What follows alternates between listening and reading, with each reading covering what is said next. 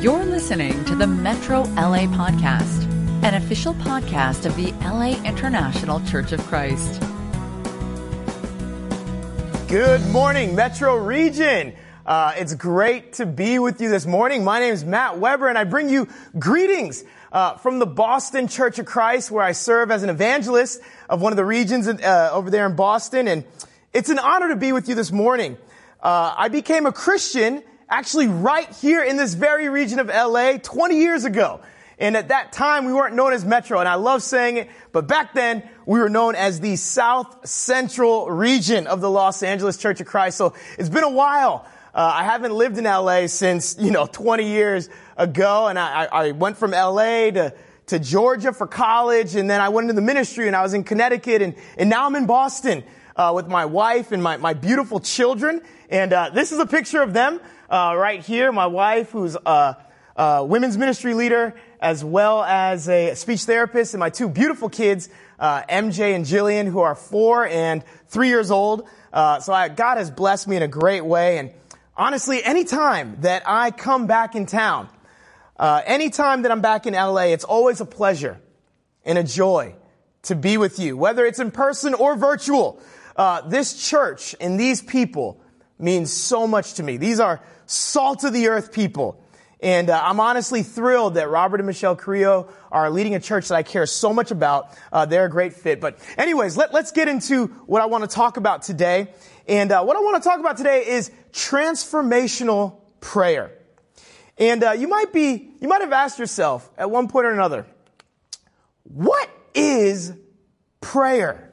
What is prayer exactly? Is it an outlet, a fallback, a lifeline, a weapon? You know, you might have asked yourself at one point or another, are my prayers even effective? Do I pray long, do I pray long enough? Do I pray often enough? Or how do I know if God even hears my prayers? You know, the worst, the worst thing is when someone comes up to you and asks you to pray for them. They come to you say, Hey, bro, Hey sis, can you pray for me? And you say, absolutely I will. And then you forget. And then the next time you see that brother or sister, they come up to you and they say, thanks so much for praying for me. And this is your face. You're kind of like, oh yeah, mm-hmm, mm-hmm. And I only say that because I've been there before. And I understand that when it comes to prayer, we're probably all over the spectrum. Some of us are probably great at prayer and we love prayer and we feel so connected to the Lord when we pray. Others of us are probably lost, confused or, or, or frustrated. And let me be honest with you guys. Let me be, let me be real with you about my own life. Unfortunately, I'm one of those people who goes through seasons with prayer. There are times where it's great and I'm getting all my security and all my strength from God. And then there's times where it's just straight out flat or, or, or, or, or stagnant or tough. You know, the worst is when I, when I get distracted. you ever been there before? And I'm praying to God. I'm like, God, thanks for opening up a door for my family to be in Boston. And wow, there's that new restaurant down the street. I wonder what that's look like. Hey, honey, I'm going to go to go to get some food. You know, and, and I, I totally forget that I'm praying and prayer can be a very confusing topic. But one thing I've learned is that prayer works. Prayer connects us to God. Prayer gives us faith and confidence and, and, and, love and so many other powerful, great qualities. Prayer gives us victory. You know, Abraham Lincoln, probably the greatest president that our country has ever seen. He, he said, I've been driven many times upon my knees by the overwhelming conviction that I had nowhere else to go. My own wisdom and that of excuse me, my own wisdom and that of all about me seemed insufficient for that day. Again, this is a president that navigated our country through the most challenging time in its history. We're talking civil war. We're talking slavery. And what he's ultimately saying is he's saying, look, I'm not good enough. I'm not smart enough. I'm not wealthy enough. I don't have enough time. I don't have enough power. I don't have all the answers. I'm not enough without prayer. See, until you see prayer, until you see prayer for what it really is, you will be exhausted, overwhelmed, frustrated, and defeated. Prayer is powerful. Prayer is our most valuable weapon. Paul writes in 2 Corinthians 10 verse 3, he says, For though we live in the world, we do not wage war as the world does. The weapons we fight with are not the weapons of the world. On the contrary, they have divine power to demolish strongholds.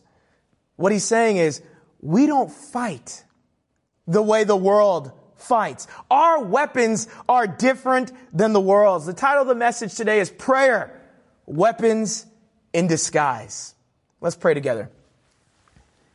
Uh, Heavenly Father, it is a, it's an honor, it's a joy to be with the metro region of the LA church, a church that means so much to me. God, who I am today and so much of, of everything about me is because of this very church.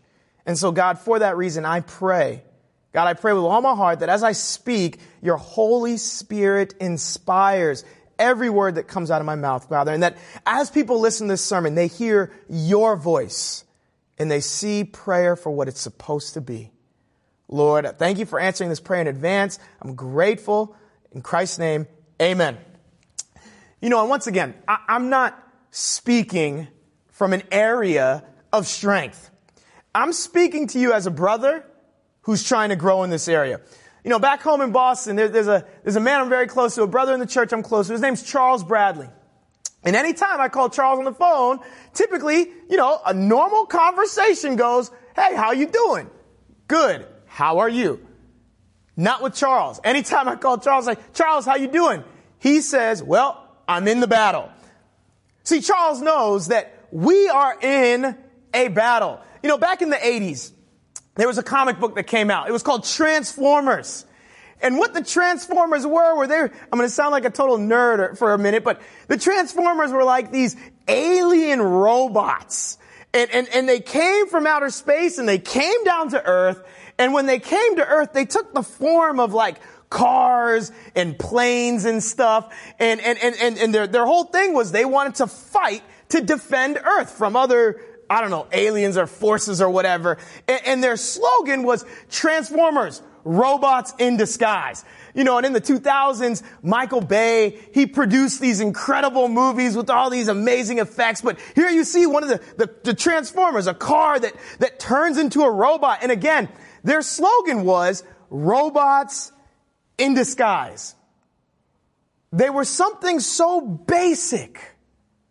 But then they became so powerful and strong. And I pray that by the end of this sermon today, you see prayer for the weapon it is supposed to be. Something powerful and strong. You know, our text today comes from Exodus 17 in verse 8. One of my favorite stories in the Bible. We're going to read about when the, when the Israelites defeated the Amalekites at Rephidim. Exodus 17, starting in verse 8. The Bible reads, the Amalekites came and attacked the Israelites at Rephidim. Moses said to Joshua, choose some of our men and go out to fight the Amalekites. Tomorrow I will stand on top of the hill with, a, with the staff of God in my hands. So Joshua fought the Amalekites as Moses had ordered. And Moses, Aaron, and Hur went to the top of the hill. As long as Moses held up his hands, the Israelites were winning. But whenever he lowered his hands, the Amalekites were winning. When Moses' hands grew tired, they took a stone, they put it under him, and he sat on it. Aaron and Hur held his hands up, one on one side, one on the other, so that his hands remained steady till sunset. So Joshua overcame the Amalekite army with the sword. Then the Lord said to Moses, write this on a scroll as something to be remembered, and make sure that Joshua hears it because I will completely blot out the name of Amalek from under heaven. Moses built an altar and called it, the Lord is my banner. He said, because hands were lifted up against the throne of the Lord, the Lord will be at war against the Amalekites from generation to generation. We're going to stop here. Like I said, this is one of my favorite stories in the Bible. And you're going to see exactly why. There's so much meat in this story. So, a little backstory. The Israelites, God's people, they literally just got out of 430 years of slavery. And now they've just started what will be a 39 year journey to the promised land of Canaan. So up until this point of the story, since, since, since leaving slavery in Egypt, Moses, who was their leader, he had already divided the Red Sea in Exodus 14. Uh, uh, they received manna from heaven in Exodus 16. And, and Moses made streams of water flow from the rock of Horeb earlier in chapter 17. So God was really looking out for his people. But here come the Amalekites. And all we know about the Amalekites is that they're some sort of nomadic tribe descended from Esau. They're known as plunderers and they resided somewhere in the Negev, which is between Egypt and Canaan. And, and, and, and the Amalekites, this is their first time seeing the Israelites. And what they see is they see a group of weary, worn down slaves. And they think to themselves, let's take everything that they have Let's plunder these jokers. That's what the Amalekites are thinking. Moses tells Joshua, he says, choose some of our men and fight the Amalekites. Now put yourself in Joshua's shoes for a second. You gotta remember that the Israelites, these aren't necessarily trained soldiers. Okay, we, we don't even know what kind of weapons they have. When they left Egypt, yeah, they took some gold and some silver, but they never had to fight before. And so this isn't the most promising scenario. Moses says, you fight and I'm going to be up there on that hill. now, I, I don't think Moses said, you fight and I'm going to be up there because he was a chicken. You know, Moses knew that through that staff, God had done some powerful things. You know, back then a staff was a, it was a, it was a symbol. A staff was a symbol of power and strength. And you know what? Whenever Moses lifted that very staff, miracles happened. A little backstory. Exodus 4, verse 17. God says to Moses, take this staff in your hand so you can perform signs with it. This is when God called Moses to deliver the people. You know the whole, let my people go, go deliver the Egyptians. He said, take this staff. Verse 20. So Moses took his wife and sons, put them on a donkey and started back to Egypt and he took the staff of God in his hands. Let's keep going. Chapter 7. Let's see what happens here. Here we have when, when, when Moses is confronting Pharaoh to let the people go and he's about to perform the, what we call now the 10 plagues. God says, go to Pharaoh in the morning as he goes out to the river. Confront him on the bank of the Nile and take in your hand what? The staff that was changed into a stake. Then say to him, the Lord, the God of the Hebrews has sent me to say to you, let my people go so that they may worship me in the wilderness. But until now you have not listened. This is what the Lord says. By this you will know that I am the Lord. With the staff in your, with the staff that is in my hand, I will strike the water of the Nile and it will be changed to blood. And guess what happened?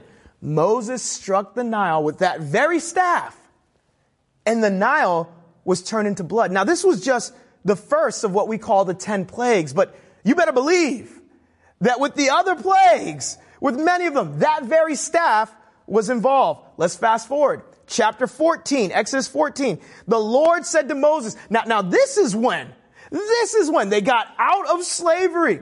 They got out of slavery in Egypt and they're leaving. And all of a sudden they look in their rearview mirror and the Egyptians want to take them back into slavery. But when they look ahead, they're at the bank of the Red Sea. Not a good place you want to be in. Moses, verse 15. Then the Lord said to Moses, why are you crying out to me? Tell the Israelites to move on. Raise your staff. Stretch out your hand over the sea to divide the water so that the Israelites can go through the sea on dry ground. And guess what happened? Moses raised his staff and the waters parted. How about one more? Exodus 17 verse 3. So now the people, they, they've been, they, they, they, they crossed the Red Sea and you would think they're in safety. Well, guess what? They're stuck in a desert. Not much water in the desert. chapter 17, verse 3. But the people were thirsty for water there. And they grumbled against Moses. They said, Why did you bring us up out of Egypt to make us and our children, our livestock die of thirst? Then Moses cried out to the Lord, What am I to do with these people? They are almost ready to stone me. The Lord answered Moses, Go out in front of the people. Take with you some of the elders of Israel. Take your, take, and take in your hand the staff with which you struck the Nile and go. I will stand there before you uh, by the rock at Horeb. Strike the rock and water will come out of it for the people to drink. So Mo- Moses did this in the sight of the elders of Israel. You know, these four, these, these passages we just read involve Moses raising his staff and God doing some incredible things. But what's very interesting What's very interesting about the, the, the, four little stories we read versus our main text today is that in these four stories, it was always God who told Moses to raise his staff. But in our main text, when they're fighting the Amalekites, God didn't tell Moses to raise his staff. You want to know why? Because Moses knew. Moses already knew if I raise my staff to God, God's going to respond and do miracles. Now, I want to believe that it's not the staff that's like necessarily magical. It's who he raised his staff to. So, so don't go to Target or Walmart and buy yourself a cane thinking like this is a powerful cane now. Like, no, no, no. What happened was it's when he raised the staff towards God, the Israelites were winning. You know, there's, a, there's a, a, a some artwork uh, this, this, this piece of artwork is called Victory, O Lord. And it's by John Everett and, and you can see from this, from this art, this is supposed to be Moses and Aaron and Hur on top of that hill. And, and, you can see the fatigue. You can see the, the perseverance. You can see the strength of Moses in this, in this, in this, in this art. And you can assume that because his hands are up and the staff is in his right hand, you can assume that there's victory on the battlefield.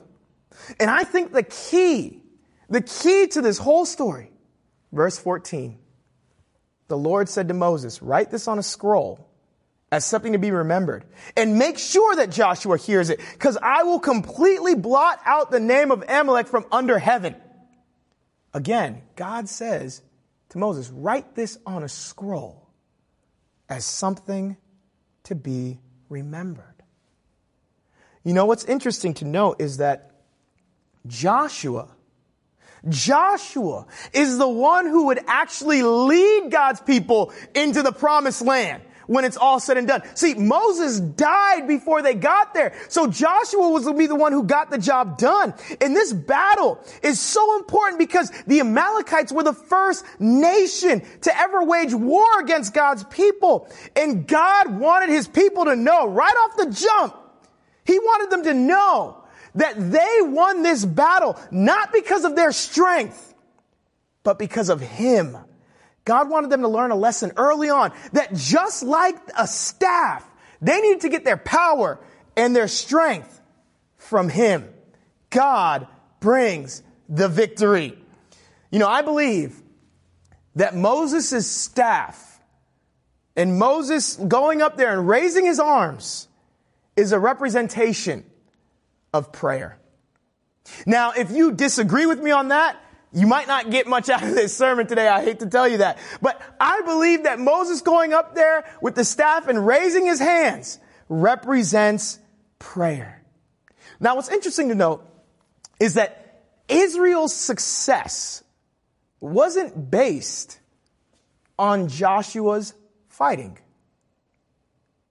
Let that sink in for a second. Israel's success wasn't based on Joshua's fighting. Israel's success was based on Moses' prayer. See, the war wasn't even on the battlefield. The war was on the hilltop. Remember, battles are won praying, not fighting. The staff was Moses' sword and prayer was the weapon in disguise. Now, I'm not saying we don't have to fight. The Bible has something to say about faith and deeds, but where there's no prayer, brothers and sisters, there is no victory. Now I'm going to say this though. Prayer is hard. prayer is hard work. Can I say that? Prayer is hard work. And the more spiritual the work, the more apt we are to get tired. Now remember, it was Moses' arms that grew tired.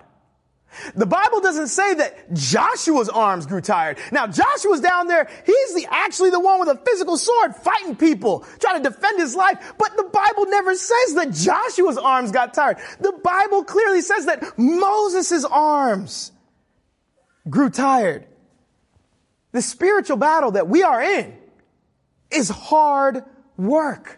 Brothers and sisters, what am I talking about? Repentance, endurance, purity, love, forgiveness. Those are hard works. If you want to live a faithful life and endure, it takes hard work. What I love doing is I love when I come back in town and I see members of the church that were members of the church here 20 years ago, 30 years ago. Guess what? Those people, they're probably people of prayer.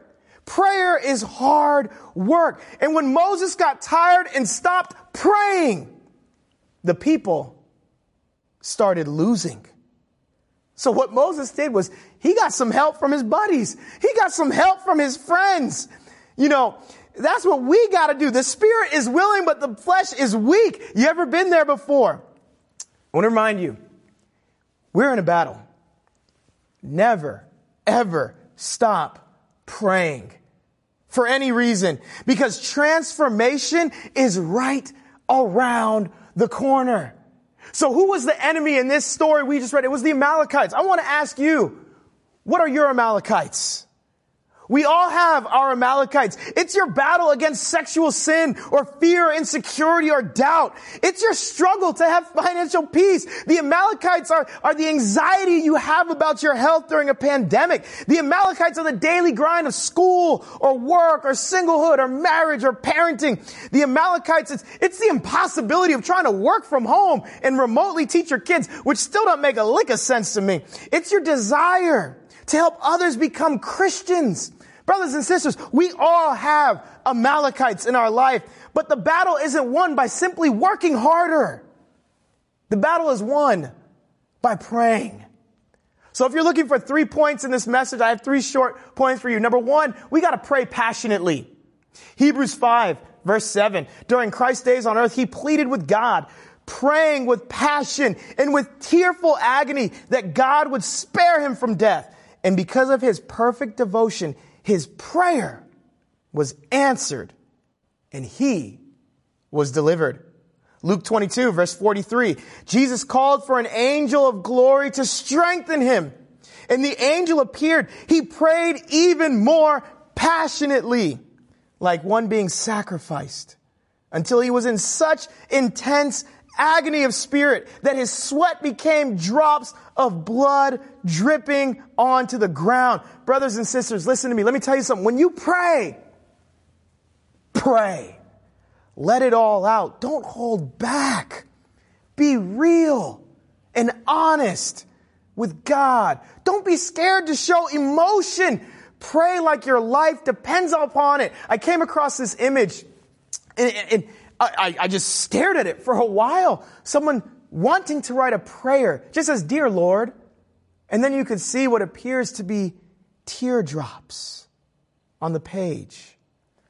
You know, the Bible says that it, it instructs us to cast all our anxieties on God. Why? Because He cares for us. Number two, pray persistently.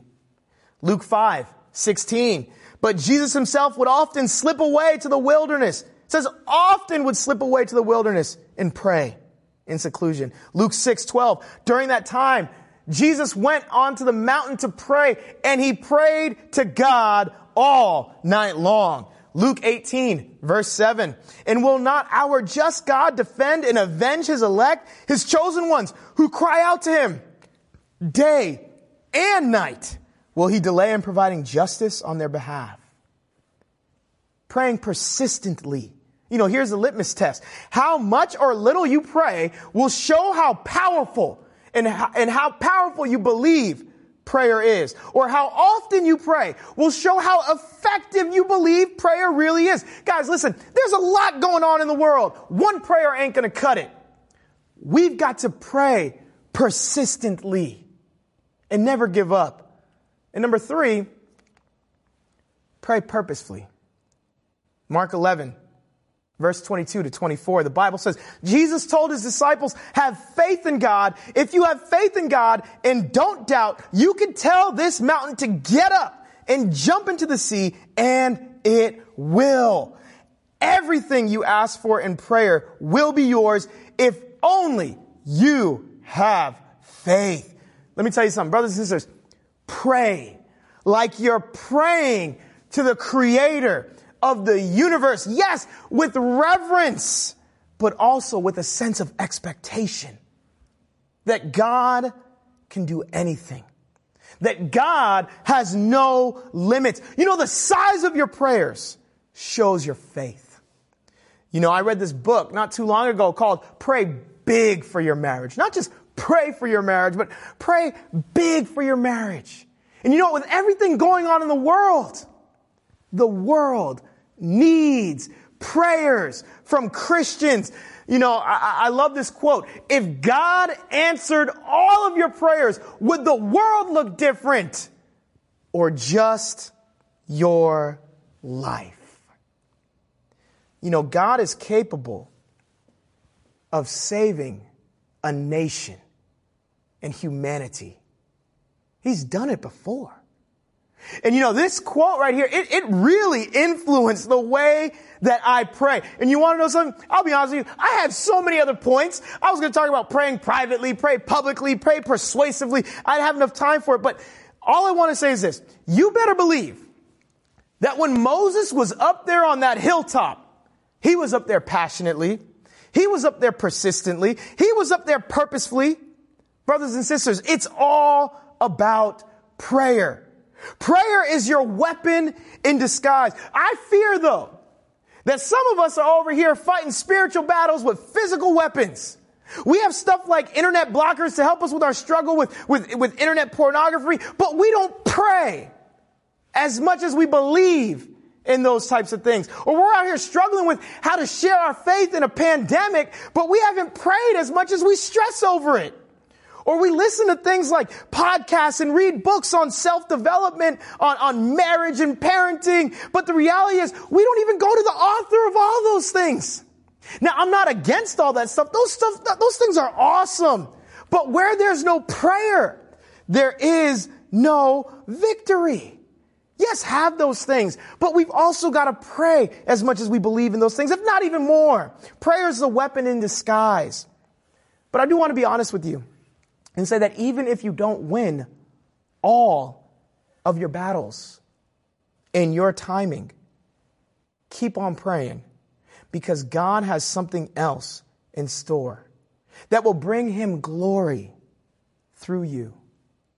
So if you're struggling from spiritual fatigue, raise your staff in prayer. If you're battling with sin, raise your staff in prayer. If you're having a hard time at home, raise your staff in prayer. If work is tough, raise your staff in prayer. The finances are in question, raise your staff in prayer. If you're anxious about your health, raise your staff in prayer. If your schedule is crazy, raise your staff in prayer. If you're trying to pray, but you keep on falling asleep, get up. Wake up! Raise your staff in prayer. If your kids are all over the place, raise your staff in prayer. If you're experiencing victory in your life, raise your staff in prayer. And if you don't know where to start, grab your Aaron, grab your Hur, and let them help you raise your staff in prayer. You're in the battle, fighting the Amalekites. Prayer is your weapon in disguise. And so in conclusion, I want to bring us back to verse 15. Moses built an altar and called it, The Lord is my banner. You know, he knew that it was because of God. He knew that it was because of God and not the soldier or not the, the Israelites down there. He knew that it was because of God that they had victory and he made sure that God got the honor the glory, and the praise. And when you have your victory, go on back and give God his honor, glory, and praise. You know, it inspired the people. It inspired the people to have both Moses and Joshua. You know, Jesus Christ is our Moses and our Joshua. The commander of our salvation and the intercessor of our faith will never fail. You know, it was an up and down, it was an up and down battle at Rephidim. And despite Joshua having undisciplined, untrained, and ill-equipped men, guess what? God and his people won. You know, you may not have all the tools. You may not have all the resources. You may not have all the experience. But you know what you do have? Prayer. And God can win these battles. Psalm 20 says, May the Lord answer you when you're in distress. May the name of the God of Jacob protect you. May he send you help from the sanctuary and grant you support from Zion. May he remember all your sacrifices and accept your burnt offerings. May he give you the desire of your heart and make all your plans succeed. May we shout for joy over your victory and lift up our banners in the name of our God. May the Lord grant all your requests. Now this I know. The Lord gives victory to his anointed. He answers him from his heavenly sanctuary with the victorious power of his right hand. Some trust in chariots and some trust in horses, but we trust in the name of the Lord our God. They are brought to their knees and fall, but we rise up and stand firm. Lord, give victory to the king. Answer us when we call.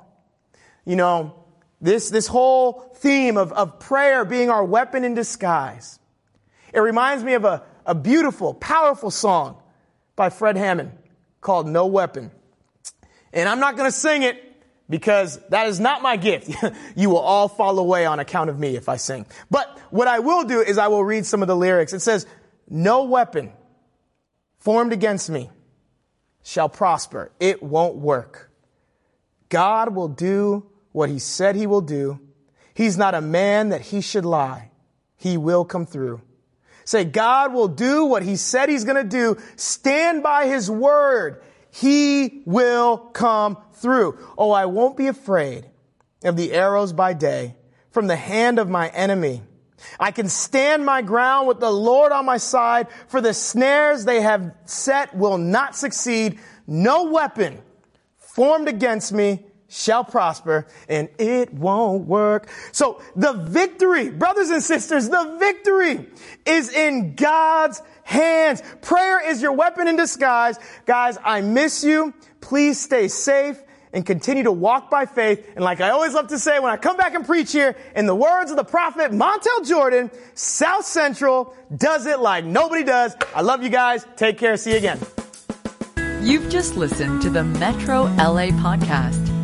For more information about our ministry, please visit metrolaregion.com